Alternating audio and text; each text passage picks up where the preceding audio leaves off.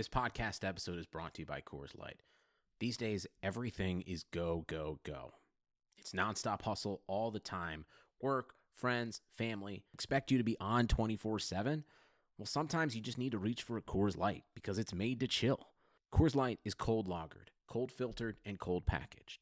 It's as crisp and refreshing as the Colorado Rockies. It is literally made to chill. Coors Light is the one I choose when I need to unwind. So when you want to hit reset, reach for the beer that's made to chill. Get Coors Light in the new look delivered straight to your door with Drizzly or Instacart. Celebrate responsibly. Coors Brewing Company, Golden, Colorado.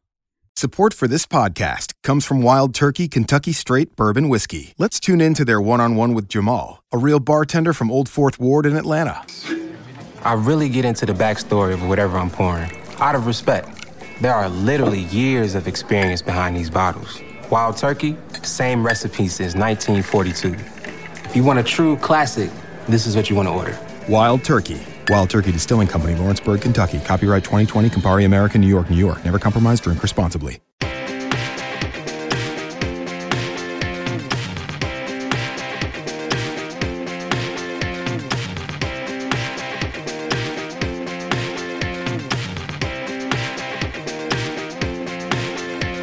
There, hockey fans, and welcome back to RotoWire's signature NHL Hockey Pod Puckcast with Statsman and AJ. Friends, I'm Paul Bruno, and you can follow me at Statsman22. My co-host, as always, is AJ Scholz, and you can follow him at AJ Scholz24. Well, partner, we're coming up to the part of the schedule that I really don't enjoy in terms of the NHL calendar. Over the next two weeks, we'll be dealing not only with the NHL's All Star break, but teams are in line for their mandated break in the schedule on either side of the festivities. It amounts to much lighter schedules over that period, and I wonder if trade talks will heat up during that time frame. In fact, they've already started to trickle in over the last few days, and I'll highlight a few of the deals, and one of them includes a favorite of mine, Pontus or Pointless Aberg, moving to Minnesota from Anaheim for forward Justin Kloos. Uh, let's see, Philadelphia, Pittsburgh got into a trade uh, as well. Joseph Blandisi from the Anaheim Ducks for forward Derek Grant. I guess you're going to have a comment or two on that one. Then the Anaheim Ducks acquired defenseman Michael Del Zotto from Vancouver for defenseman Luke Schenn. I guess that's trading offensive minded for defensive minded there, and, and there was a 20 27th round pick thrown in there. The Flyers acquired ju- forward Justin Bailey, a spare part from Buffalo, for forward Taylor Leier, a minor league prospect. And then finally, the trade that probably we could spend a minute or two talking about is uh, a couple of players that I've mentioned frequently on this show this year. Carolina Hurricanes acquiring forward Nino Niederreiter from Minnesota, Wild for Victor Rask and uh, two centers that are really unperf- two forwards that are really unperf- underperformed for uh, either team. Maybe the the new locales will help them out. AJ, what's your take on these this trade? And certainly, if you want to talk about the Pittsburgh deal, go right ahead. Yeah, I think probably the most interesting thing um, across the board here has been uh, the I won't even call it like a, a, sale from the Anaheim Ducks, more of a retooling. Um, you know, they they were involved in in three of these deals, uh, mostly kind of minor tweaks here and there. But as you mentioned, Pontus Aberg, a, a player that struggled for them a little bit. Uh, you know, Derek Grant, I think is uh, has to do a lot with um, you know their uh, injury situation there. We can talk about all this when we when we get to them a little bit. So just kind of interesting to see them moving uh, a lot of pieces around right now. Uh, as far as Niederreiter and Rask go, I, I like the deal a little bit more. Uh, from Minnesota's standpoint, only because of the cap saving here. Uh, I think overall, both guys will benefit from uh, a change of scenery. I think it'll help both of them out. Uh, so a, a, good deal, I think, for both sides here. Minnesota, I just give the slight edge because of uh, the cap related situation. All right, so uh, why don't you give us the disclaimer then, AJ, that we usually read out before we get into the nuts and bolts here? Yeah, absolutely. So, uh, as Paul mentioned, we want to always remind our listeners that throughout the week, if you have questions about your lineups, fantasy hockey, or just hockey in general, you can tweet at us. We'll try and answer those questions for you. As Paul mentioned, you can follow me at AJ Scholz24, and you can follow Paul the Statsman at Statsman22. All right, let's rock and roll into each of the 31 teams and their roster situations. Beginning, of course, with Anaheim. They were two and two last week, finally slap, uh, snapping that long winless skiing. And uh, Silfverberg and Kesler joined uh, lengthy IR list uh, in spite of the, the couple of victories they acquired. They're both out with lower body hurts, missing the last three games, though both should be good to go Wednesday for their next tilt. The news isn't as good for Ondrej Kase, who missed the last two games with an upper body injury. He was placed on the IR and could miss another week or two, so they're not right out of the woods just yet, and uh, they're hoping that recent addition Devin Shore helps out offensively. He's now slotted in as the first right, first line right winger due to some of these injuries as well. We've talked about Daniel Sprong, a guy that you know a little bit about. He's looked pretty good of late with seven points in his last 11 games. They're uh, 30th in goals per game, though, as a club, and that's going to remain the bugaboo here until they straighten it out. Absolutely, and and I, it's kind of surprising. You know, their their defensive complement is fully healthy. Uh, they've got uh, a, a, phenomenal goaltender in John Gibson, so it's a little surprising uh, to see the number of goals uh, finding their way into the back of the net. You know, you mentioned the injury situation. Uh, you know, with Kesler and Perry both sidelined, I think that's why they make the move to bring in Derek Grant, who's got a little more experience. I mean, you look at this lineup right now; they could use some experienced guys. You, you know, you've got Max Jones, Troy Terry, Daniel Sprong, uh, Carter Rowney, a bunch of young guys. Um, you know, f- featuring here for them right now. Um, just a bevy of injuries for them. Hopefully, the time off uh, you know, if you're a Ducks fan, uh, will benefit the team and they can get healthy and maybe avoid missing out on the postseason here. Next up, the Arizona Coyotes. They came in on, uh, on a bit of a road trip through Canada, and they're doing quite well. 2 0 1 last week. They continue it this week with visits to Ottawa and Montreal. After snapping a long goalless drought last week, the Yotes' leading point getter, Clayton Keller, looks more confident and now has points in three straight games. Center slots are up for grabs as, as uh, Jordan Weal has seen his minutes decline over the last five games, while Adrian Kempe and Cousins are getting more ice time up front in the middle there. After a slow start, Alex Galchenyuk has produced 14 points in his last 14 games, just in time for his return to Montreal as a visitor this week. There should be quite the, the noise around that matchup, too. Well, the other surprising thing is Darcy Kuemper's play uh, in the crease. I mean, uh, I didn't really anticipate at any point saying that Kuemper uh, hasn't lost in regulation in the last seven games. Uh, that's a pretty good stretch for him. 5 0 and 2, 2.08 goals against average. So, uh, he, you know, his numbers aren't phenomenal. They're not lights out, but they're solid enough to keep the game uh, close and to keep the team in the mix. So, really getting, I think, above uh, you know, above normal play from from the netminder here. The Boston Bruins continue to chug along, but uh, they may be in for some tough news depending on what the prognosis is for Tuukka Rask. He went down with a concussion following a very violent collision in his last start as somebody ran him in the crease there. Uh, the Bees are off until the 29th, so it remains to be seen if he'll miss any game action between now and then. We'll get some updates, I'm sure. In fact, it's a concern more and more because Jaro Halak has not played well in his last five starts holding a 364 goals against average in that stretch. So this could become a real problem area if Rask is out for any extended length of time. I highlighted the struggle of a pair of young wingers last week on in this segment, AJ. Meanwhile, depth winger Sean Kuraly has taken advantage of it a little bit, seeking seek more time, scoring more regularly, and now moving up from the third and fourth lines to be the left winger on the second unit.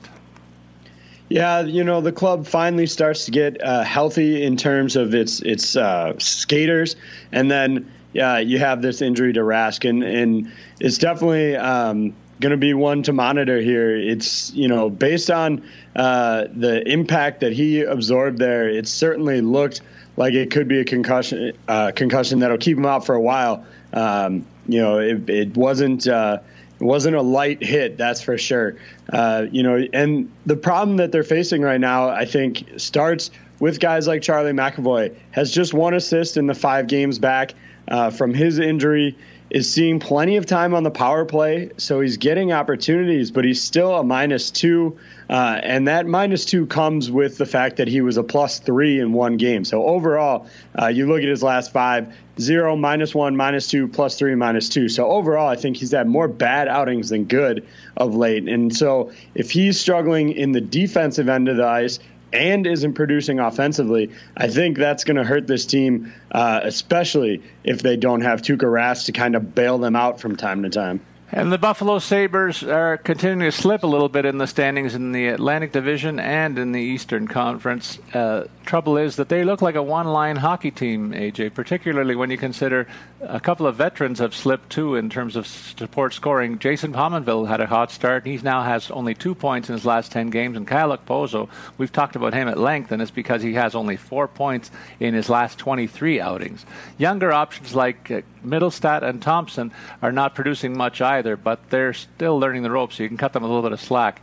Even though goaltending and defensive structure are improved here, that lack of secondary scoring is a real killer right now. Absolutely. And I think, you know, we've talked about um, a couple of guys here in the sense of they need to be playing uh, with. Uh, uh, you know, with Jack Eichel in order to produce, and they they aren't. So it starts with Conor Sheary. I was real excited about them making the move to bring in Sheary. I thought he'd be a great fit for Eichel, but as soon as they uh, made the addition of Jeff Skinner, I knew Sheary wasn't going to have a solid season, and I said so off the bat. So I'm not really surprised that he's goalless in 11 straight games. When Pominville was playing well, guess what? He was on the top line with Jack Eichel. Unfortunately, they're not getting the production that they need out of Casey Mittelstadt, and it gets worse uh, from there down the middle with Evan Rodrigues for now. He's been moving around to the wings, so they don't really have a third line center, and Johan Larsson isn't going to get it done there either. So the problem is that they really only have one producing center on the team that can help their wingers. Uh, there are some guys, I think, in Pominville, Sheary, Sobotka, who could do better if they had a, a, kind of better anchor in the middle of the lineup. So if Buffalo makes an addition here at the trade deadline, look for it to be at that center position. And Calgary, this is another team that continues to roll along. They're now 19 games above the break even mark, 2 0 1 last week, second in the league in goals per game, getting consistent production as deep as third line wingers Sam Bennett with six points in his last eight games, and James Neal finally getting off the schneid with four points in his last five outings. The addition of Kylington on uh, the defense has solidified this group and given them a third tandem that can hold its own in the NHL. And that goalie tandem is really pushing one another right now with Mike Smith battling to get regain starts from Rittich as the team goals against is suddenly top 10 in the league, too.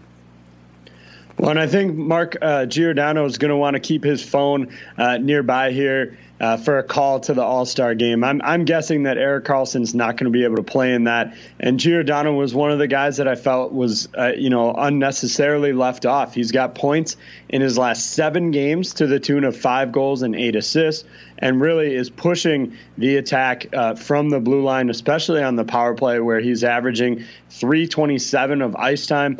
Uh, he's on pace, just a little bit off the 25 minute per game mark. I wouldn't be surprised to see his minutes start to tick up as we get closer to the postseason, uh, and he, you know, tries to continue powering this team uh, into, you know, maybe a deep run this year. In Carolina, this team went one and two last week. They're trying to stay relevant in the playoff hunt. A recent addition of Niederreiter sees him installed as the first line left winger, a great slot for him to try and revive his uh, flagging fortunes. A negative report now indicates that uh, Jordan Staal faces a much longer recovery period for his upper body injury, and that's bad news up front, though. Uh, that means that Lucas Wallmark is locked in as a second line center. He has four points in his last four games played and continues to be a fixture on the top power play unit here. I'm mystified, though, on the blue line by Hamilton's regression. We've talked about him at length. Uh, it includes a big minus rating, and uh, they're hurting also from the fact that Falk has uh, not produced offensively like we've seen in the past, though he at least has stabilized defensively with a, plus minus that's a lot more favorable looking than it has been in the last several years. Well, I think it's important we should talk about the Teuvo uh, Teravainen contract here. Uh, a solid extension for him. They're bringing him in uh, at 5.4 million annually for another five years after this season. I think that's a great price for the type of player that they're getting here. Uh, I expect him to kind of be one of the faces of this franchise long term. And if you look at some of the comparable contracts, you're talking about guys like JT Miller, Ondrej Palat, Nino Niederreiter, actually. And I think he's going to offer more in terms of offense than than those guys. So I think they get a, a great value here. They avoid a potential Willie Nylander situation. I honestly think uh, a lot of these RFAs, these high profile RFAs in Teravainen uh, and um, Guentzel for the Penguins are going to get these deals done early, and they're probably going to get a little bit more money only because teams are going to want to avoid uh, letting this drag out and, and fall into a Nylander situation. Yeah, definitely a case to watch because there's so many guys that fit that mold. There are about nine of them, uh, top RFAs that are pending, and be interesting to watch and see them how they fall into place in the next few months. In Chicago, Dylan Strome looks like he's found his groove here as he had five multi-point games in his last 12 starts. Part of my optimism for his anticipated success was a reunion with Alex DeBrincat I recall that they were together in junior in the OHL playing for the Erie Otters and tearing up that league together, and they've picked up right where they left off. DeBrincat, in fact, has already notched 25 goals in his sophomore NHL season, building on the 28 he tallied in an impressive rookie campaign. Another youngster, Dominik Kahun, is a lesser known third part of this young second line, and even he is on in on the scoring with an improved rate of production in his last 10 games. So that's a unit to watch going forward he may be locked in here in the absence of other credible options. So there's some stability build, building up in the Chicago forward ranks all of a sudden. Well, you can't talk about the Chicago forwards right now without talking about Patrick Kane. Yeah. Uh, you know, has really been one of the few shining lights for this team all season long. Uh, points in his last eight games, uh, 20 points in eight games. Really just producing at all levels. Eight of those 20 points have come on the power play. Uh, his ice time over that stretch is up around 22 uh, 49 per game. That's astronomical for a forward to be playing almost 23 minutes a, a night. And really, uh, if this team can somehow, it's a long shot, but if they could somehow climb uh, up into kind of contention here, they're a dangerous squad because of guys like Patrick Kane. I don't think they'll make it. They're uh, it looks like they're at least nine points out from a wild card spot, but stranger things have happened, and, and they've got some talented guys who can make a run. Boy, there's nobody that wants to face that team if they get on no. a roll and get those guys in the postseason. In Colorado, this is a team that split a couple of games last week. Colin Wilson has returned to a second line role and collected two points in his last three games, also rejoining the power play rotation, so keep an eye on him. He is joined by Carl Soderberg, who, with eight points in his last nine games, has taken some pressure off that top unit to carry some load in his offense. With Sven Andrighetto misfiring lately, JT Compher has time to get his game in order to stay on this line as well. The imposing Nikita Zadorov on the blue line came back to solidify the second D pairing at a time when Semyon Varlamov has looked better over the past week as well. I believe these outcomes are re- related. Well, I have some concerns the next couple of games uh, because Erik Johnson's going to be out of the lineup. And I think that could affect Tyson Barrie's ability to produce. This guy has been leading the team uh, from the blue line with 38 points. It really drops off from there with Erik Johnson and Samuel Girard both at 14. Uh, so Johnson's going to be out for a few games due to a concussion. Likely, I would guess back after the All Star break because of the amount of time off. But anytime you're dealing with, you know, a concussion, you have to wonder if this uh, extends further uh, past the expected timetable here. So that's going to open the door up for Varlamov to see more shots uh, and potentially uh, give more goals up. The Columbus Blue Jackets are flagging a little bit. Uh, Pierre Luc Dubois, though, has emerged as a top center here. Uh, don't forget that he was the third pick behind guys named Matthews and Laine in a pretty strong draft a couple of years ago. He's now capably filling in that top line role, uh, one of the top forward lines between uh, Artemi Panarin and Cam Atkinson. The Jackets thought they might have a couple of candidates for the second line center role behind him, and that's been a problem because Jenner uh, has been there largely because Wennberg has regressed over the past two years, but neither one of them is really lighting things up like I think they could. The same could be said for Dubinsky, who's been passed over by Foligno on the left wing. The decline of the wingers makes this a less imposing team than their record indicates. They won't hang with the big boys unless these guys rebound. That's a big issue here. Well, and you got to feel a little bit bad for Sergei Bobrovsky here. You know, was struggling, had had the incident uh, in that one game that saw him get benched uh, for a little bit. Went six games in which his goals against average was 4.17. Comes back, gets a solid, uh, only two goals allowed outing in Minnesota, but then the offense completely flops, only puts in one, uh, and he gets saddled with a loss here. You know, it's it's got to be so hard for a netminder to go out and put together a really good performance and then see his teammates just come up short. In Dallas, this is an interesting team. You bet the under on this group because uh, of stats that will come through in a sec. In an effort to spread the offense, Benn and Seguin are now on different lines. They've split up their dynamic duo there. The pickings are slim at center behind Seguin, though, and that's a big problem here. When Spezza has no points in his last 10 games, that means Radek Faksa is getting second line center minutes, and he only has three points in his last 10 games. On the year, in fact, Faksa is on pace for his usual 30 to 35 points. They need more than that in the number two hole. Is it any wonder that the Stars are 26 in league scoring?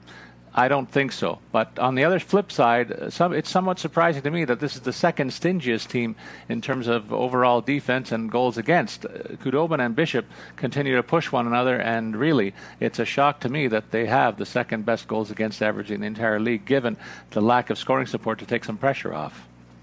Yeah, and I find it a little interesting they're able to do uh, so well defensively without a pair of you know really defensively minded guys in Stefan Johnson, Mark Methot.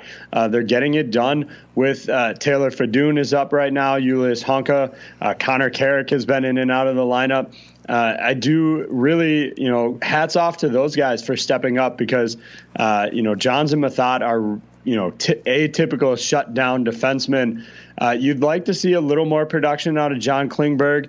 Uh, you know, he doesn't have a, a his usual uh, high total of assists that you expect at this point in the year. His goals, he's got six. That's pretty much on par with what you expect out of him. Uh, he'll push for right around the 10 range, I would expect, but usually his assists are up in the 40 to 50 range.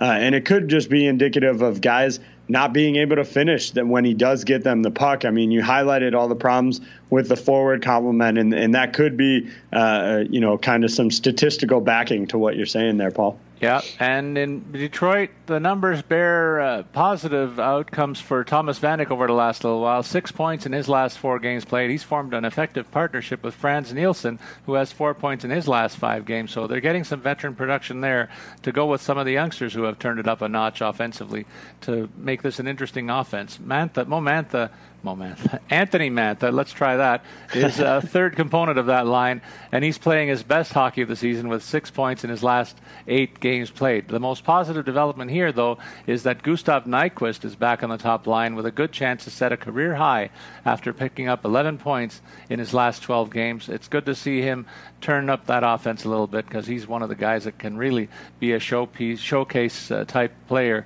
in Detroit on a nightly basis. An- another guy that fits that mold is Andreas Athanasiou. He's gone the other way, though, with only one point in his last five games, dropping to right wing on the third line of late. Well, they are starting to produce, as you mentioned, and some of that's coming from the back line as well. You've got Mike Green. Uh, he's five games back from a lengthy stint uh, on the IR, three points in those five games. Uh, 12 shots on goal, so getting pretty good uh, numbers out of him. You'd like to have Trevor Daley back, uh, uh, you know, ideally, but his foot injury kind of has continued to drag on doesn't look. I'd be surprised if we see him before uh, the All Star break here. Probably more targeting afterwards. So uh, some guys stepping up on that blue line, some guys not so much. You've got Dennis Cholowski, who was actually scratched from their most uh, recent outing, he's kind of been a mainstay on that blue line all season long for what he's been able to add offensively. So uh, there's some good and some bad, and I think you're going to see that in their record on a night to night basis. I expect this team to be right around, you know, that 500 mark uh, at the end of the year. In Edmonton, for all the McDavid talk, uh, there is some noise now by a couple of other veterans of late in a positive sense. Ryan Nugent Hopkins, for instance, is just below a point per game pace on the season in his best season as an NHL player. It's even better news for Milan Lucic, who we panned time and again here. He's suddenly got four goals in his last five games and is back on the left wing on the second unit offensively here. They're also trying to find a way to light up uh, in a right wing role on the first line, it would be something if they could finally get him going. Only nine points in 38 games played to show for a very recent high first round draft pick. We haven't seen that before in Edmonton, have we? Might this be a showcase opportunity to improve his trade value? That time will only tell on that one. They made some room. Uh, for salary cap issues, dumping Ty Rattie and Ryan Spooner into the waiver wire. And uh, part of that was necessitated by a big contract that they extended to Koskinen in goal. I wonder if that's going to create a, an exit door for Cam Talbot uh, in the very near future, AJ. Absolutely. I think, you know, they gave uh, Koskinen that one year deal kind of to be like, you know, can you make it? Can you come over to the NHL and, and show us what you got? Well, he obviously has. Uh, and then you've got Talbot is uh, going to be a free agent next season. So I think his name will be kicked around the trade market here. The complicating factor is that he has a, a he can narrow down his list of teams to only 10 teams that he would accept a trade to. Uh, and so that will definitely complicate the issue. I think they'd probably like to move him to somebody that, that you know, needs a little goaltending help, um, but that might make it difficult. And ultimately, they may just have to face the fact that he's going to walk uh, after the season.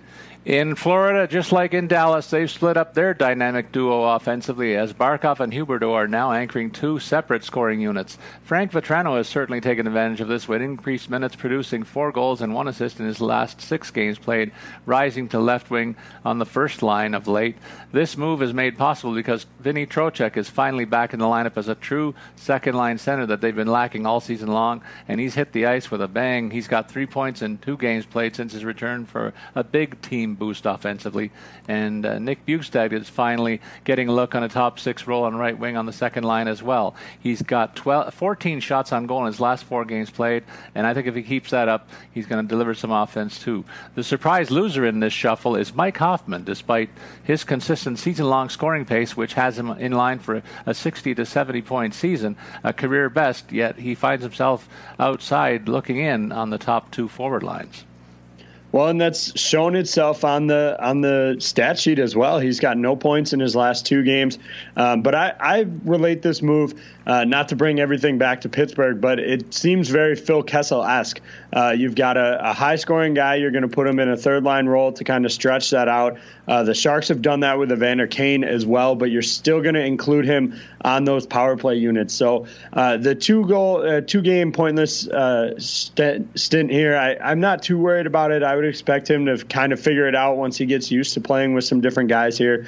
But like I said, he is going to still be part of that power play, and maybe that's just where his points kind of transition to, rather than uh, being as you know as big of a factor five on five. Maybe kind of specializes uh, in those man advantage situations. In Los Angeles, it's been a season long struggle offensively, but Ilya Kovalchuk is doing his best to get up off the mat a little bit with five points in his last eight games since returning to top six minutes here. It's still a little bit below expectations, though. On defense, the, Jake Muzzin is the topic of a lot of trade rumors of late, as he's a bona fide top four D man who could be available. He's got a cap hit of $4 million next year that really makes him uh, uh, appealing to teams that are looking for help on the blue line a tear down has to start somewhere, as this aging non-playoff club is very likely not going to be going anywhere. So it'll be interesting to see which shoe drops first. I think it will be Muzzin, though. Uh, T- Tyler Toffoli is a guy that they're concerned about because he's part of their future. I think. Yet only 18 points in 49 games played means that he's taken a major step back this week. It continues to surprise me, in fact, that he's not performed at least a little bit better than that. He's now relegated to third line minutes here, on pace for his worst season in the last five years years. Wow, that's actually I'm I'm a little shocked by that. Uh, you know that pretty significant slump there, Paul, uh, that you highlighted. You know, one guy that I thought could be on the move for them uh, is I thought maybe they would try and flip Carl Hagelin at some point, uh, and you know work on you know getting him to a contender where maybe uh, there would be you know some interest there. Unfortunately, the fact that he continued to slump even after making the move uh, isn't going to improve his trade stock here, and so they may again this is another team that may just you know eat the fact that uh, you know they're going to lose him after this season, making four million dollars this year. While the cap hit for them is uh, three uh, three point seven five because Pittsburgh retained a little bit of that salary, but uh, they'll get that off the books and find somewhere else to spend it. Uh, I still think maybe a club has some interest there, but ultimately, uh, I think he's played himself into free agency next season. And uh, in Minnesota, the recent pickup of Victor Rask makes me think back a couple of years ago when they picked up Eric Staal, and look what happened to him since he arrived. They got a, this big, rangy forward now. He slotted in as the new third line center. He picked up a point in his debut here in his first game. He partnered with uh, Aberg, their other recent veteran pickup, and uh, Parise, Zach Parise, who was one of the lightning rods for this offense, giving a more offensive depth on that third unit. The other surprising development here is the inclusion of Jordan Greenway with some exposure to left wing on the first line minutes. Uh, that's up for grabs, though. Uh, he's got to score to stay, stay in that role because it's a pretty fluid situation. Another part of the recent roster shuffle has Charlie Coyle at right wing on the first line. He's been there before, and this is done in an effort to see if he can rediscover his offensive game because he too is really well off career norms. I absolutely agree that Greenway has a tenuous hold on that. Um, but, you know, for me, I'd rather just leave him there.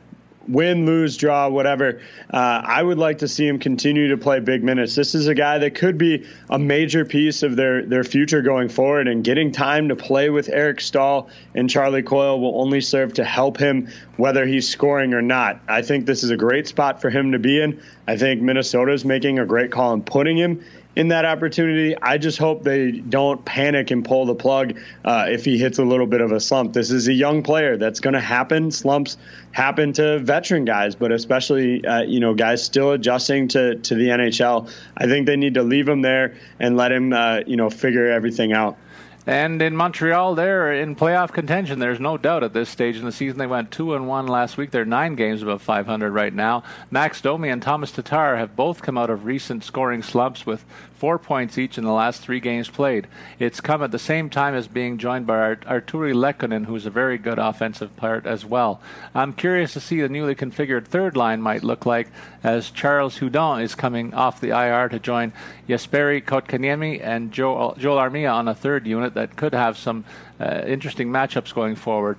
They have an op- offensive upside, and they're likely not going to see too many top checking opponents.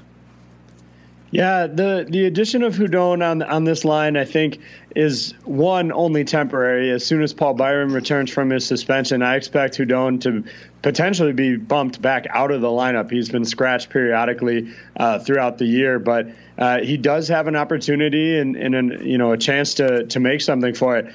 And then, yeah, you mentioned uh, this team improving. I'll just leave our listeners with this: they're only one point behind Toronto right now. Quiet. in Nashville, the Preds were one and two last week. Ryan Johansen is back in the lineup to resume his first line center duties after serving the second game of suspension last night. That means Calle Jarnkrok and Nick Bonino return to second and third line center roles respectively.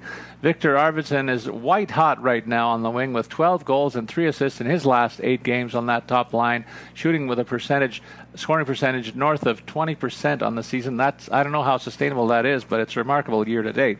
It looks like Kevin Fiala has taken a bit of a backward step, though, as not all the news here is good.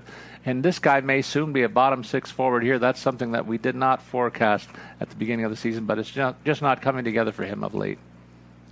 Well, one addition to the lineup with Johansen suspended and Kyle Turris still on IR has been Colin Blackwell. To give our, our listeners a little uh, you know update on him, a seventh round pick by the Sharks coming out of Harvard uh, after four years there. Didn't have a great season in, in his first year with uh, you know the Barracuda and the Miners headed over to Rochester. 45 points in 61 games last year. So far with uh, Milwaukee, seven goals in 14 games. So really seems to have kind of discovered his his game there in the minors, figuring it out. How long he stays in Nashville, I think it's a temporary stint here. But for our listeners, maybe in those deeper uh, leagues, this might be a guy to maybe target and, and try and pick up and stash uh, for for your dynasty uh, future. Oh, I like that call, AJ. Good one. Minor League update. It took you halfway through the show to get one in here. That's a little bit later than usual. The New Jersey Devils. This is a team that's going south a little bit of late. They went 0 3 last week. There's a little bit of intrigue in the crease here, though, as Cory Schneider is ready to come off the IR. And we've talked about Blackwell, Blackwood. He's been Mackenzie Blackwood has been great here, uh, but he's gone down for a, a bit of a extra work. It poses a possibility that uh, they're going to have a decision to make because they have a three-headed monster in the nets there. I wonder how that's going to play out eventually. Kinkaid factors into the mix there as well. Up front, Marcus Johansson returns from the IR and he's worked his way right back into left wing minutes on the first line. Taylor Hall, the other left winger who is impactful here, won't play in the All Star game, but is hopeful of returning to the lineup for the Devils' next game. That's slated on January 28th. So if you got him in your lineup, make sure he's active on that date. Yeah, I think this team really it's you know fortunes are tied to Taylor Hall. Uh, ultimately, you know he's going to be uh, the factor here, and and if he lingers on IR uh, any longer than the All Star break, it it may uh, really sink this team. You know that's already uh, on the outside looking in and a long shot to make the playoffs. But without Taylor Hall, uh, that just becomes an impossible hill to climb. You know, you mentioned uh, Cory Schneider potentially making a return here. He's on a conditioning stint uh, with Binghamton. To give you another AHL update, Paul uh, made 21 of a possible 23 saves uh, in a minor league contest last night. Unfortunately, got saddled with a loss, didn't have any offensive support, but a good kind of first outing for him uh, for in a very long time. I would expect he'll be back post break uh, from that stint, and, and we'll see what they decide to do. Uh, maybe another guy that could potentially get moved if he can show that he's healthy and can kind of rediscover his game a little bit here. Uh, there might be some interested teams. Well, since we last spoke, there's not a hotter team in the league than New York Islanders. It may have taken a half season for the fingerprints of the new coach and GM tandem to appear here, but consider that the Islanders have held the opponents to less than 20 shots on goal in each of their last three games. I guess that means you bet the under on Islanders games going forward, I, I think. Uh, 2014 first rounder Michael Dal Colle up front. This is a kid, a local product here in the Metro Toronto area, finally getting a long look here, and he's responded with his first NHL goal last week. I could see him playing second line minutes if Beauvillier doesn't get his act together in that role right now. He, he for his part, has only three points in his last nine games, play, nine games played, while the other five top six guys are locked into their roles. That's a position that's up for grabs right now on the island. Well, I'm actually going to disagree with you, Paul. I think there's some other guys uh, that need to kind of figure it out that could face uh, a demotion here as well. You've got Brock Nelson, just one assist in his last four games, uh, slumping a little bit. Same with Anders Lee. Uh, he's got just two goals in his last six games, a pair of assists to go with that. So uh, his numbers are still there, but you want a top line winger here scoring a little bit more than two goals in six games, uh, especially for somebody who got 40 last season and is just at 18 right now. So I do think there are some additional opportunities here for guys uh, to slot in and play uh, on that Eberle line. Missing John Tavares, maybe that might be an issue with Lee. He's carried him for the last few years there. The New York Rangers, another team that's on fire of late, 3 0 last week. Filip Chytil has caught fire with five points in his last six games for the best stretch of his season, solidifying a second scoring line alongside Ryan Strome and Jesper Fast. When Neal Pionk went down with a lower body injury on the blue line, it gave the maligned Kevin Shattenkirk a chance to regain his high leverage minutes. For offensive uh, purposes, he's taken full advantage, producing four points, two on the power play in his last six games for one of his better stretches of the year. Henrik Lundqvist, well, we knew it was going to be an interesting year for him, probably a tough one, but he's moving up the uh, career list, passing Terry Sawchuk into sixth place on the all-time goals against, uh, goalie wins list with his 446th victory last week. I think he's probably a Hall of Fame bound when he retires, don't you? Oh, absolutely. I think there's no question. Uh, Lundqvist, a lock, in my opinion, for first ballot uh, Hall of Famer here. Uh, you know, you talked about Pionk going down uh, and that opening up the door for Shattenkirk. Uh, you look at the numbers on this blue line. Pionk leads the team with 20 points, and from there it's, it's Skjei and Shattenkirk with 14 apiece. Uh, so really, if they get offensive production, it's going to have to come from the forwards. This is really much more of a shut down defensive team that'll try and you know hold down the middle of the ice and let Henrik Lundqvist do his thing and stop you know stop pucks from finding the back of the net. So uh, without Pionk, I'm really not. Uh, I would avoid this entire blue line in terms of offensive production for for fantasy contests. The Ottawa Senators are up next. They're two and one in the past seven days. Chris Tierney is a guy that we didn't profile as a top six player, but here he is halfway through the season, holding down the first line center role, where he's expected to be the setup guy for finishers like Stone and Tkachuk on his wings. He's got two goals and six assists in his last seven games played, so a job well done of late. That means that Jean Gabriel Pageau, though, will continue to appear with top wingers only in power play time. Otherwise, he'll play on the third line at even strength, and that's going to depress his offensive capabilities I would have rated higher than Tierney at the beginning of the season. We'll keep an eye on close eye on that to see how that turns out, and we're also keeping an eye on Thomas Chabot in the net in the defense position. He's got an assist, one assist only in his last three games played. That's since returning from an eight-game stint on the IR. He was at a point per game pace before he got hurt, and the rookie has played a lot of minutes here. I wonder if he can return to that earlier pace. Uh, that's the overarching question I hear. I don't think he will, though, the rest of the season with uh, the Senators. Yeah, I don't think so either. You know, I, I, he's poised to have really a breakout season, and I think he can continue uh, into the future being, uh, you know, a solid offensive star for them. But the pace that he was at, I think, is just not sustainable. And I, I think you're absolutely right there. Uh, one guy who's also kind of having a, a, breakout campaign. It's only been seven games, obviously, uh, but Anders Nilsson is seems really comfortable taking on the starter's role here. He's got four wins in his last five games, a 1.60 goals against average.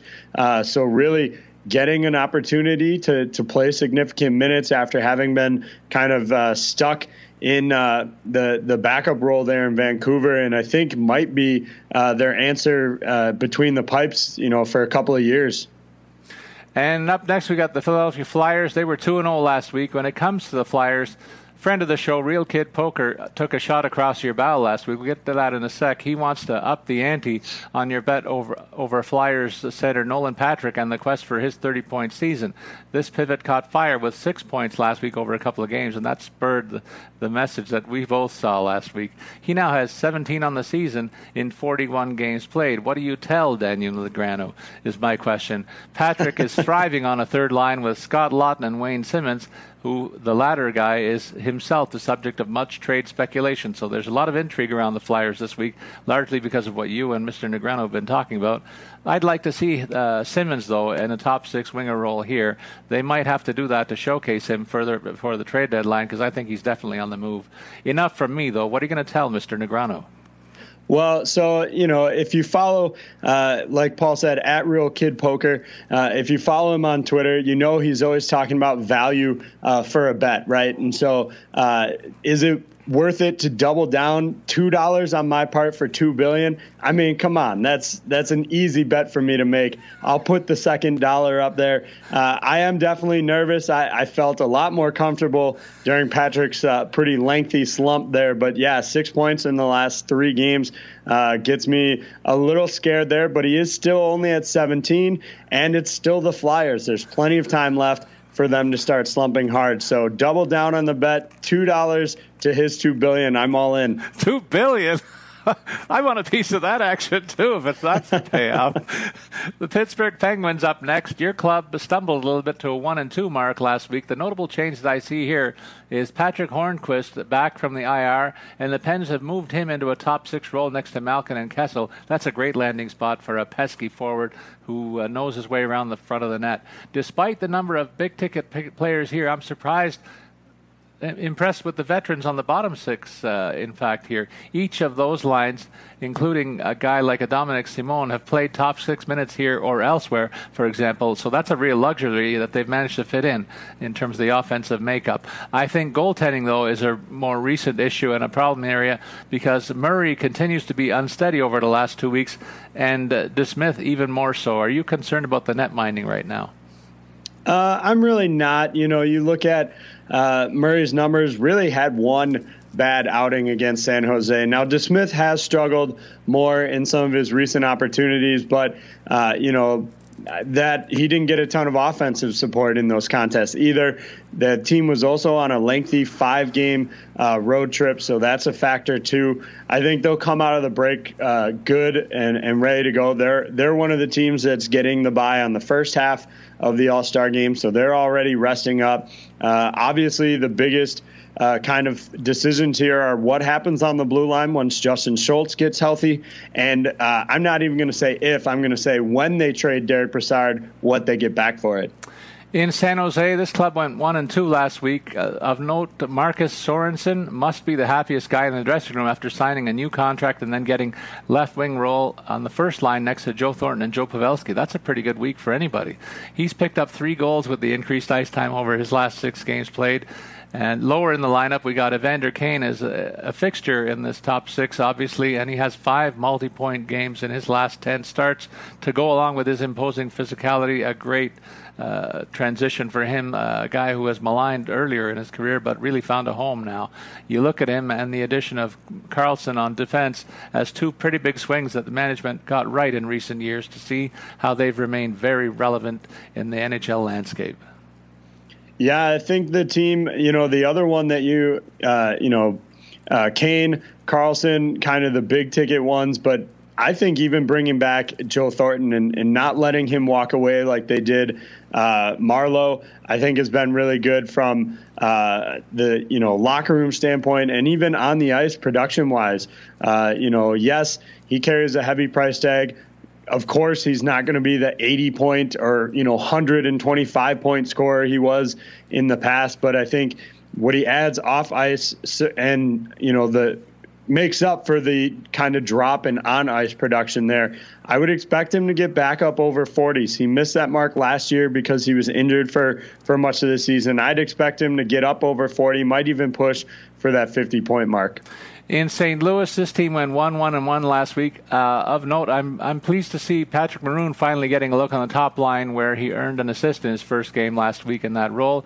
I wonder if this too is another showcase move for a guy on an expiring deal or a move to ignite this team toward a playoff push. No matter, I like it for him. In fact, this move was necessitated by the goal scoring struggles of Jaden Schwartz, who is now aligned with Schenn and Steen, where he succeeded in the past in a lower line in the roster. On defense defense, don't be fooled by Carl Gunnarsson's two goals in the last two games alongside Alex Pietrangelo, who's really uh, caught uh, a good streak of offensive performances himself as the linchpin on the blue line. Gunnarsson is a defense first blue liner, and he's never been a point, big points guy, so that's a blip on his uh, radar for sure. Well, I also think you know uh, another guy that could be moving here is Robby Fabbri. Uh, it just hasn't worked out, and, and a lot of it has to do with the injuries that he's sustained in his career. And I, I don't think they're going to get a huge return for him, but at this point, it's a guy that I think needs to find uh, a new home and a new opportunity. And I think a lot of people will look at him as kind of that project that they can re, you know, retool and refix. Uh, so I expect Fabbri to probably be uh, on his way out as well at some point here. But I think you hit the nail on the head with Maroon. I would be honestly shocked to see him finish out the, the year in St. Louis. In Tampa, they've got uh, a lot of high priced DFS guys whenever they are on the schedule, but uh, useful forward Tyler Johnson, not usually one of them, and uh, he's out now with a lower body injury that'll sideline him for a week or so. They'll miss him uh, in the offensive mix here, I think. Uh, on defense, Victor Hedman has looked great and is piling up points, rising quickly in the defense scoring race. And so he should be a top of mind here as well. Three multi point efforts in his last five starts. He's been piling up the points most since the early part of December until now on a consistent basis. Another forward that is uh, somebody you should watch despite only 20 points in 35 games, Ondrej Palat uh, is uh, doing well of late with six points in his last eight games played while on a line with Stamkos. That's a good DFS value play right now. And I'd say the same thing goes for Alex Killorn while on a line with Point and Kucherov, filling in uh, the third slots in each of those units. Absolutely. And uh, another kind of option uh, to look at that's not going to break the bank for you is going to be Mathieu Joseph. He's going to get a little bit more play time, I think, with Tyler Johnson out. Still set for a third line role, but uh, Cirelli and Miller have been productive themselves of late. Uh, Joseph is definitely uh, a, a, shoot first uh, kind of scorer guy. You look at his numbers so far this year 12 goals, just five assists. Uh, so if he's getting more opportunities, in their most recent game, they even put him out there on the power play for a minute and a half. Uh, and so that could really see him take on a, a, an increased role and have increased value there for in, you know, with Johnson out. Well, now it comes time to talk about the Maple Leafs. They're sitting here with a record of 27, 29, 17, and 2. They beat the Tampa Bay Lightning in Tampa last week, their second great performance in uh, in Tampa head to head this year. Yet there's an annual hand wringing process that's going on around the, this club right now because the Leafs are really enduring their first slump of the season. It's resulted in a plan to shake up the offense and finally get us to see Mitch Marner and Auston Matthews on the same line, along with Patrick Marleau. All three have been inseparable off the ice uh, since the arrival of Marleau last year, and the hope is now they can ignite one another offensively on the ice. That means that uh, John Tavares will have new line mates after reaching the 30 goal plateau in the shortest number of games played in any season of his career. And he won't be slumming it, though, when you consider that he's still going to have Zach Hyman on wing, one wing and Kasperi Kapanen, uh, a high flyer, on the, on the other side as his new line mates. Andreas Johnsson is in concussion protocol, and Jake Gardiner is nursing a bad back as the infirmary uh, has some business to do, take care of in the Leafs uh, situation as well. Well, look, at this point, I mean, you almost have to say that this team was better before they added Willie Nylander back uh, to the team. And I, I, am not putting all the blame on him. There's certainly other guys that have struggled. Marleau, uh, as you mentioned, has, has not really performed at all this season. Uh, and But, you know, it's just I don't know. Is it a chemistry thing? Is it just that they're relying on him more, so other guys aren't seeing as much ice? Uh, you can probably speak to those situations better, but I, I, think it's very clear that this team is not has not been better with William, uh, Willie Nylander in the lineup. And I again, just to tweak you right as we uh, head to the next group. Guess you can't blame things on Jake Gardiner for the next couple of games. Uh, looks like uh, still losing despite him being out of the lineup. Yeah, he's taken a lot of slings and arrows in the last little while, but he's not the only guy that's been a trouble spot here for sure. We move on to the Vancouver Canucks. After missing five games with a leg injury, Elias Pettersson scored a goal and an assist in his return. That's how you come back from an injury, folks. Josh Leivo, uh, ex-Leaf, also returned to that second unit, and after after a three-game stint on the IR, he poured 10 shots on goal over his last two games and collected an assist along the way. This club is still in the thick of a wild card position as we speak, and we certainly didn't see that coming at the start of the season. A host of young players have come together faster than expected. It's something we saw first in Toronto two years ago and with New Jersey last year. Is it really Vancouver's turn this season? I say yes. I absolutely agree. I, I, think this is a team that will make the playoffs. Uh, all I put all of that on Elias Pettersson and what he's been able to offer this club uh, in the post Sedin era. Now, granted, there are other guys who are producing and stepping up. Bo Horvat has, uh, you know, four points in his last uh, four games, I, I, believe. Jake Virtanen has, uh, you know, started, you know, slumping lately, but got an assist in his most recent outing. So hopefully that's a sign of things to come here for him as well. Obviously, Brock Boeser is another guy uh, who's kind of finding it with five points in his last four games. Uh, and, but I think it's all central on Elias Pettersson. Whether this guy can continue to perform to the same level that he was before the injury, I think will determine their playoff future. Las Vegas up next. They split a couple of games last week. They continue to roll along, uh, splitting those contests with league heavyweights last week before last night's game with Minnesota. Even though they added the likes of Stastny and Pacioretty into the offensive mix, the key for me remains a commitment to a fast-paced checking game and a solid defensive structure. If you want to be disappointed by something here, you can point to lower point totals for frontliners Karlsson and Marchessault, but this team will con- continue to be a tough out going forward. Another more pressing issue, though, is that Reilly Smith has missed five games played and remains out with an undisclosed injury, joining those two other regular forwards on the IR. Seems like forward was is the target where injuries are happening this year, where last year they struggled to keep the defense healthy, but they continue to roll along. One of the better stories in the NHL again this season you touched on the, on the issues here for, for William Karlsson. Uh, just two points uh, in the last 10 games. Of course, it came against the Penguins. Thanks for that, uh, Karlsson. But, uh, you know, really struggling to, to find the back of the net. And, you know, at the start of this slump, he was putting pucks on net. Uh, had two games in which he had four shots on, on goal, but lately has just three shots on goal in his last four games, uh, and so really that's a bigger concern for me that that he's not uh, getting you know getting those opportunities and, and at least just trying to throw anything at the at the netminders. So I'd like to see that start to pick up, and I think once you do, you'll see his production start to pick up as well. Up next, we talk about the Washington Capitals. They went 0 3 last week. Like the Maple Leafs, a strong, deep team that is struggling. Losers of their last five, they've made lineup changes as well. Most notably, Kuznetsov, who's only had one goal in his last 21 games played, has been dropped to the third line. Meanwhile, the first line is loaded with Backstrom reuniting with familiar mates Ovi and Oshie. Car- uh, Eller, Eller has moved up to join top six wingers Vrana and Wilson only because he's been marginally more productive than Kuznetsov over the last little while. These changes won't be long term. A breakout for Kuznetsov is coming for sure, so don't be down on him if you own him. Just stash him for a little bit till he gets back in high gear. The champs are too good for this offense to continue to struggle, although, AJ, I know you're loving it right now. Yeah, I definitely agree. They'll they'll figure it out at some point here. Uh, a lot of teams go through this kind of slump. Uh, the thing with Tom Wilson being on the second line, I really don't think that's a, a, good move for him. It might be for shaking up the lineup, but you know he's pointless in his last five. And I think if he's not playing on on a line with Alexander Ovechkin, I think his numbers are really going to drop off. I mean, Last year was kind of a breakout point production season for him, and that's because he was getting that first line role, set a career high uh, in goals, in points. Uh, shots on goal was a career high as well, and so I don't think he's very uh, well suited for being kind of off that Ovechkin line. And we'll see. Maybe he can figure it out with Eller and Vrana, but I think long term, if they want production out of Tom Wilson, he has to be alongside Alex Ovechkin. Yeah, I agree with that call completely. It'll be a struggle for him to maintain the pace that he was scoring at without him. And to wind up the 31st team that we're going to talk about is the Winnipeg Jets. They went 2 and 1 last week. The news in goal is Connor Hellebuyck having an interesting an uh, DFS play stretch, facing more than 30 shots uh, behind a good team that's missing a couple of key pieces while others are struggling.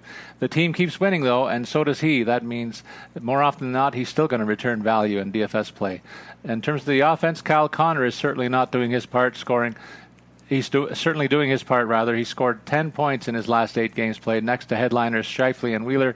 Yet his DFS value is a little bit lower than those other guys, so I see an opportunity for you to capitalize here when they play. Patrik Laine is another newsmaker. He continues to struggle, only four points in his last 15 games played, so it's not all rosy in Winnipeg right now.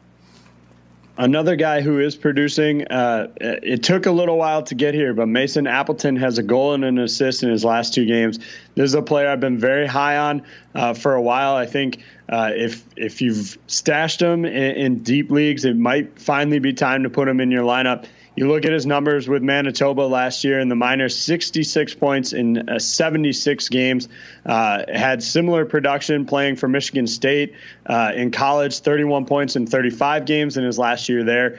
It took him a little bit. He, you know, struggled right out the gate here, uh, kind of adjusting to the NHL speed. But with points in two games straight, I think now's the time to to utilize him, and definitely uh, in DFS contests, he's going to come in really low uh, cost for you.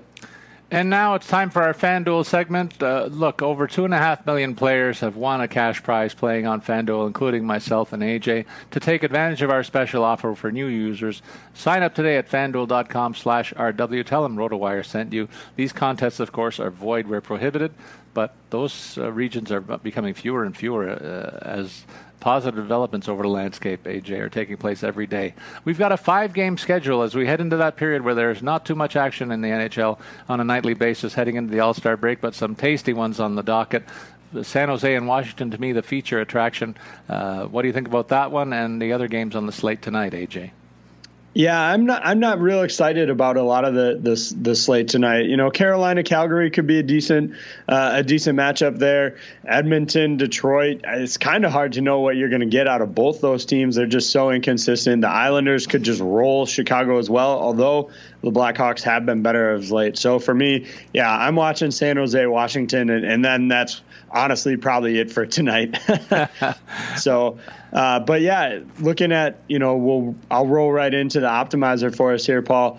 Um, putting together uh, the lineup here. It's got a heavy Arizona stack against Ottawa tonight, uh, which is you know kind of an intriguing option. Uh, it definitely I won't I won't pan it. It's something to look into. Starts off though with Connor McDavid uh, at center, 9100, going to pay up real big for him tonight. And then Derek Stepan is your first Coyote here at 5200 on the wings, uh, going with a bit of a high low. Patrick Kane at 9,000. I think that's a great play tonight as well. And then Clayton Keller and Conor Garland, the two uh, Yotes players here, both slotted in as first power play guys. You'll get Keller at 52, you'll get Garland at 3,900. And then finally, the last wing option, Andrei Svechnikov for 35 set for a second line role and second power play unit. Uh, and so that's kind of boosting his numbers there. And then again, the optimizer using kind of that high low combination with Brent Burns at 7,500 on the blue line. And then Ryan Pulock for the Islanders at 3,900. Again, uh, really the optimizer is looking at the fact that he's set for second power play minutes there, and that'll kind of boost his, his value. The last Coyote is in between the nets. We talked about Darcy Kuemper playing well of late. You'll get him at just 7,500 tonight. There's not a, a, a ton of high price netminders here. And so, with a limited slate, there's definitely going to be some guys that maybe you don't use on a regular basis that'll be available for you. Well, you talked about a couple of the mismatches on the board. Uh, one of the ones that I'm leaning on heavily is Calgary at home against Carolina. The Flames' offense is deep and I'm taking some of the depth players in there along with a couple of their signature stars to make up four of my picks offensively. I'll start with Mark Jankowski at center. Uh, on that third line, that's come a fire of late. We highlighted a couple other players there too. I get him for $3,900. Ryan Nugent Hopkins, I talk about him picking up his pace. He's getting a lot of regular shifts work with uh, their signature player, McDavid. So $5,800, I'll grab that any day of the week with this matchup at home. Johnny Gaudreau, another player who's lighting it up in the my big dollar guy in Calgary. He's uh, a, a, lock to, to return value even at $8,800 in this matchup, I think. Leon Draisaitl, another big name in Edmonton that's been rolling along, a little bit underpriced at seven thousand dollars for what he's capable of if he's on on a good ro- roll. And uh, tonight he gets a chance to extend that against Detroit. James Neal, a guy who has played well, better than the price tag that's assigned to him at forty three hundred dollars. So I think he and Jankowski are real keys for me, getting them cheap and and getting guys that are really cooking right now. Matthew Tkachuk, another guy who's better than a point per game, player, underpriced at sixty nine hundred dollars in a second line role, but with power play minutes there as well as my fourth guy. On the blue line, I went a little bit different from the Edmonton Calgary players' uh, situations. I went to the opposite side and picked Mike Green for Detroit. A lot of the offense that uh, the team generates comes when this guy's on the ice, and I get him in there for $4,400. Oliver Ekman Larsson, the same can be said for him with Arizona's recent good fortunes. He's priced at $5,000 against an Ottawa team that might be overmatched against the, the visitors tonight. And then in net, Robin Lehner, who is on a tremendous roll. I'll have more to say about him in the next little, little while, but $8,700 the price tag on him. You mentioned it could be a pretty one sided affair for the Islanders against the Hawks, and I'm buying that, AJ.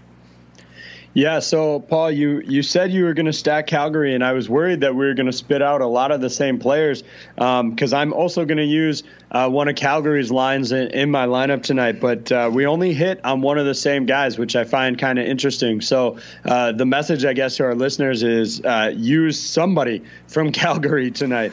Uh, so I'm going to start off. Uh, I'm going to go with Matt Duchene's line in Ottawa. I know Kuemper's been on a roll lately, um, but they're they're at home. And I and I think there's a lot of other concerns with Arizona, despite them kind of rolling lately, that I think makes this a good matchup here. So for me, I've got Matt Duchene at 7,000, and I'm going to pair that with his line mates, uh, Ryan Dzingel at 6,400, and then uh, Bobby Ryan at 5,600. This is a pretty value uh, line here. You know, when you talk about stacking lines, it's easy to spend a lot of money on a lot of uh, priced guys, but they come in technically as the second line there. But really, I would call this, uh, you know, I would call it their top line to be perfectly honest with you. And then for Calgary, I'm going to use that second line. You mentioned James Neal at 4,300. He's starting to heat up. And so that's kind of why I wanted to use that. And I'll go uh, with Frolik at 4,400 and then Backlund uh, centering that group at 5,600. Again, this is a really low price, uh, low priced line stack here. Uh, and so it gives you some really good options. I went big uh, on the blue line in Brent Burns at 60, uh, 7,500 rather, and John Carlson at 6,500. So what I saved with my, my line stacks I spent on the blue line and then uh, a bit of a contrarian option here, and I think uh, ownership will probably be a pretty pretty low on this. I'm going to go with Jimmy Howard at 7,700 in the Nets uh, on the road against Edmonton. I, I think uh, Detroit, if the right Detroit team shows up at the arena tonight, I think he can definitely, uh, you know, come away with a win. We've highlighted a lot of the problems for Edmonton. Uh, yes, McDavid will probably get a goal. Uh, but if they can limit his opportunities, I think there's a chance for Detroit to walk away from the win. I think Howard will probably see a lot of shots, which boosts uh, his his fantasy value as well. Okay, your friends uh, who are Wings fans in the home office are going to love that call. You're going to get pats on the back if that turns out.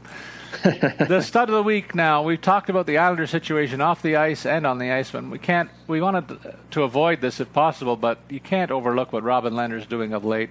He led all goalies with three wins last week and provided really a great deal of stability in the Islanders' nets uh, all season long. In the three wins last week, for example, only two goals against in total he's turning into a top 10 goalie in the league. We didn't forecast at the beginning of the season, but it's hard to say no when he's got a 2.02 goals against and a 93% save percentage year to date.